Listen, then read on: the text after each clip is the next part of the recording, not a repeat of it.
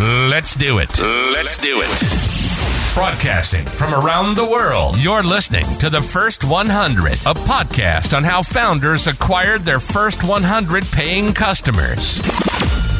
Here's your host, Hadi Radwan.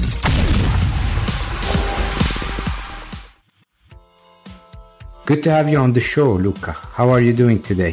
Thank you for having me, Hadi. It's a great day. Nice to having you here, and um, I'm looking forward for the interview. Let me start with a quick introduction for our listeners. Luca Micheli is the founder of Customerly, a platform that helps SaaS companies support, engage, and gather feedback from their customer within one app. Customerly is bootstrapped and has around 1200 paying customers and they've reached 200k in revenue this year. If you were to explain your business to a five year old, what is Customerly and how is it different from other notable companies trying to do the same thing? Thank you for the question. That's the challenging one. At five years old, I don't know if he knows anything about SaaS businesses, but basically we help companies to interact and communicate better with their customers with the right message at the right time even when they are searching for help or when you want to somehow push them like a tutorial or a good guide or strategy you can do like also gathering feedback. So if you want to understand what they're thinking about your SaaS you can gather feedback straight from the chat that they will get on your platform. So it's um, one tool where you can gather feedback actively or passively from your customers and uh, send them the right message at the right time. Please walk me through your early thought process on how you identified that there is a pain point for this type of customer, which in your case is a SaaS. How did you know there's an opportunity? There's paying customers. Is there any framework or research tool you've utilized early on? The tool we've been using were our actual experience. So we are three founders and two of us were founders of other SaaS businesses, B2B SaaS. So we've been experiencing those issues ourselves. We had two different SaaSes and the thing is we were having issues by communicating with our customers where they were, so on the platform. And also we've been finding challenges in interacting with them at the right time. So, for example, if one person was using a certain part of the platform, we wanted to follow up with some messages via email or chat. So, both of us were having the same issues. We were friends at the time, sharing every kind of strategy at the time. So, we team up and uh, created what it is Customerly today. So we actually didn't do any research at the time. We were really young at the time, but we were running also successful SaaS, one of which I actually exited. So it has been acquired uh, two years ago. So the market research was actually on ourselves. And we didn't do any good research at the time. We just wanted to create something better for ourselves. And instead of building it for our own SaaS internally, we decided to somehow create the software that can be used in any other SaaS. And how did you decide that SaaS is the first line of, let's say, business that you want to tackle and not another type of customer base? And is your tool currently only for SaaS customers? That's a good question. So basically, when we launched the SaaS, we never properly focused on one specific industry. So we delivered the product to just five of our friends that were using SaaS. And thanks to the Power by label, basically our audience grow a lot. We've been having so many different industries during the last seven years, from e-commerce to SaaS to local shops, restaurants, like you name it. I would say that's an issue. Some people will see that as an opportunity, and it was somehow because we've been listening to different feedback and built like complete tool. But someday we realized that we were serving at the best software as a service because we built it on our own needs. So today we know that we are curating uh, content for SaaS and also we are delivering the most of the value to SaaS. Still, we have e-commerces, we have national newspaper, we have so many different kind of customers in Customerly. You can use it, but the best fit is always SaaS. That's great. Thank you for sharing this. So earlier on, you shared with us that you currently have around 28,000 signups, out of which 1,200 customers are paying roughly is around 4%. And the show is about your first 100 paying customers. Walk us through the first and early acquisition strategy that you deployed to land the first 100 paying customers. That was a lot of time ago, seven years ago, mostly. So we started working on Customerly, and then after six months, we released the beta to very few of our friends. And that was the actual first strategy. So by including those five SaaS in our beta list, we've been experiencing good amount of traffic coming from the powered by label of the live chat. So the very first customers came from that kind of strategy only. For a year or so, we never charged any of the new user and we never invested in any proper strategy. We wanted to check what was going on, if the system was good. With Customer, we are covering so many different technologies and services that we wanted to be sure that was working on scale. So the very first 100 customers came from organic sources, word of mouth, the power by label, and some other optimization, but mostly organic traffic.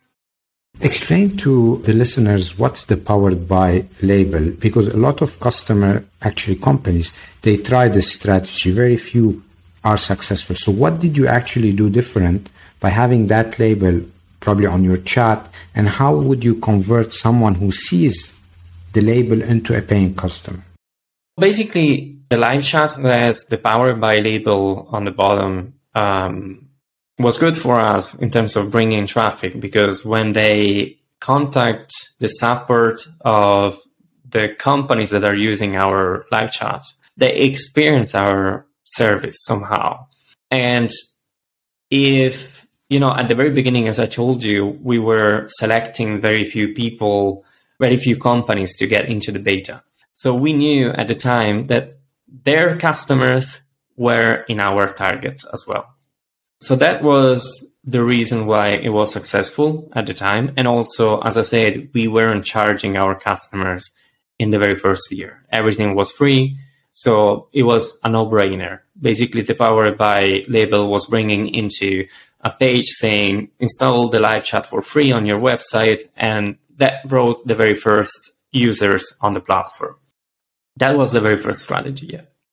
And from the free users, what sort of conversion strategies did you deploy to say, okay, now that you're using my tool for free, here's how you can make or use more of our features, but they are paid. What's that message or strategy that you've used successfully? So at the very beginning, we didn't focus that much on the conversion rate from freemium to premium. Later on, we've been adopting some really cool strategies to convert people that were interested in specific features. So, for example, one strategy that went really well was the behavioral funnels we were building. So, if someone was trying to use a pro feature or a startup feature, we created this small workflows of two emails, one after another with three days in between, suggesting how they can benefit from that feature. So the message was perfect because it was at the right time with the right message. So the right time was when exactly they were trying to use the feature. And the right message was the suggestion article in order to get more from the tool itself.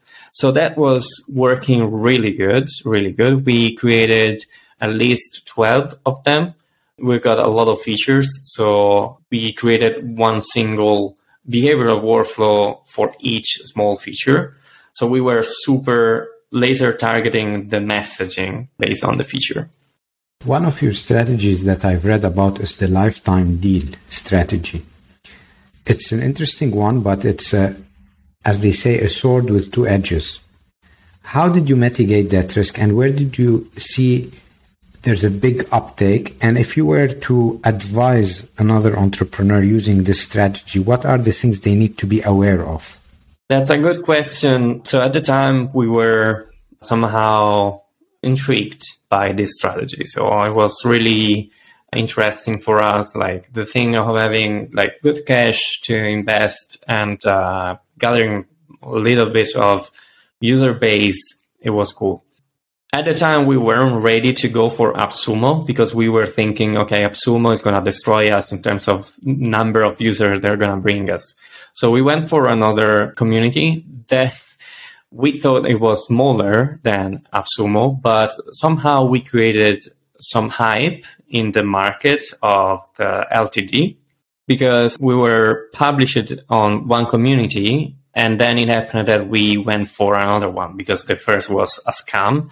Meanwhile, the community of LTD were expecting us to launch this LTD. So when we launched, it was actually a boom. Like I remember at the time, I was chatting with a friend that was launching on AppSumo and their sales were around 300. We were 2000. And we What was the deal? Our deal. Yes. The deal was like using the pro version of Customerly for 49 yeah, 49 euros. So that was the deal and they had like the LTD community expect you to let them stack the coupons they buy. We didn't know about it. We didn't know like the way the community wanted to have this kind of offer. So we managed to give them a way to stack the coupons to give them more allowances within Customerly. So they could send more emails with the marketing automation, for example. The only thing is the excitement of having so many people within the platform. It's so good. And there are good and bads because you have an audience that basically is used to pay once and never pay again. So out of those 2000 sales we did, like maybe one converted into a monthly recurring revenue. So if you're searching for way to do a monthly recurring revenue, that's not the strategy. You're focusing on the wrong type of strategy at the time was really good because you know we had so many new users and we were getting a lot of new feedback this can be cool but there is a downside and this, the downside is again you're getting feedback from people that will never pay. And also they expect you to have everything in the platform. So some of the feedbacks are really great and we have some customers that came from the ltd very very cool. They've been using us since forever and they've been giving us a lot of good feedback.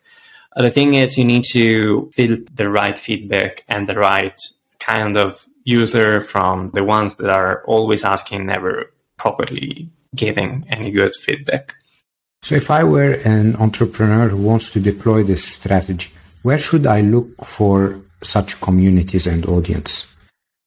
Mm, there are plenty of them. There is also a lot of scams out there. So, right now, I would rather go for AppSumo because I feel that they're definitely more structured than the only any other community that I saw in my experience. And the thing is, I saw how their marketing strategy, their marketing staff are doing like the next step for you. Not that we didn't have that kind of following at the time, but it's completely different. And also, before getting into the deal we had, we've been so close to got scammed from the very first person that reached out to us. So that is a possible issue, and their community was really big. So be very careful and maybe interact with the founders that had their, that experience with that community leader before. That is my two cents. And also like AppSumo is asking quite a lot of percentage of the deal. But again, they're building all the marketing strategy, all the marketing content, their copy very good way. So I believe it's worth it to go for AppSumo. The community is huge. And also the service that they're doing, I believe, is one of the best. My experience was uh, good with what we had in the past. They had so many issues that they were really young. Maybe they changed meanwhile, but they were really young. So we had a lot of problems to manage the coupons, the refunds, and everything. So it was kind of a mess. But right now, I believe it's better. Thank you for the advice. Um, what skills have served you well as an entrepreneur? Hmm. So been when I was um, 22. I started my entrepreneur career 21, and at 22, I didn't know I was an entrepreneur, right? Because um, all of the sudden I developed this app and it was really successful. So I was a shy person programming behind the computer, and all of the sudden I was in in front of the audiences with 800 people on the newspaper, not local, national newspaper. So to me, it was really difficult to properly interact with an audience. So I've been developing skills, soft skills and public speaking skills and skills to properly interact in the right way with other people. And I've been doing a course in Rome where I was living at the time. It let me grow a lot. So I invested a lot in my personal growth and those leadership skills made me close the deal during my first exit or I was using them during any kind of interview I was doing. So personal skills are like me. I was super shy at the time. You need to have those skills. You need to work on yourself to grow in that sense. If you were to look at a, past event that has influenced you to become a serial entrepreneur, what would that be? Do you mean a serial like I started different companies? Like Yes, correct. When I created Quiz Patente, my first app that got me famous and got me acquired two years ago, I was focusing only on that, and um, I was a good business to go for. When I've been acquired, my decision with the money that I've got were like, okay, I need to invest this money. I need to invest in something that I know, in something that I believe in. And of course, I invested my money in custom in other startups that I'm proud of, that I see that they're working quite good. So to me, it's like I enjoy joining projects that are satisfying my passions, if you know what I mean. Of course, customerly is my 100% of the time that I'm investing on, but I became a serial entrepreneur because I, I love to help others and the way technology can help others today make me very happy about what I'm doing on daily basis. One last question. What's next for Customerly? Becoming the number one live chat in the world. So we've been featured as one of the top noteworthy live chat in the world lately from Capterra. And we want to be one like on the top performer uh, service provider. The mission behind this is helping at least 1 billion people on this planet. And the how we're going to do it is to help our customers to help their customers there is a leverage we are using. So every time someone is helping their customer through customerly, for us is going forward towards that goal.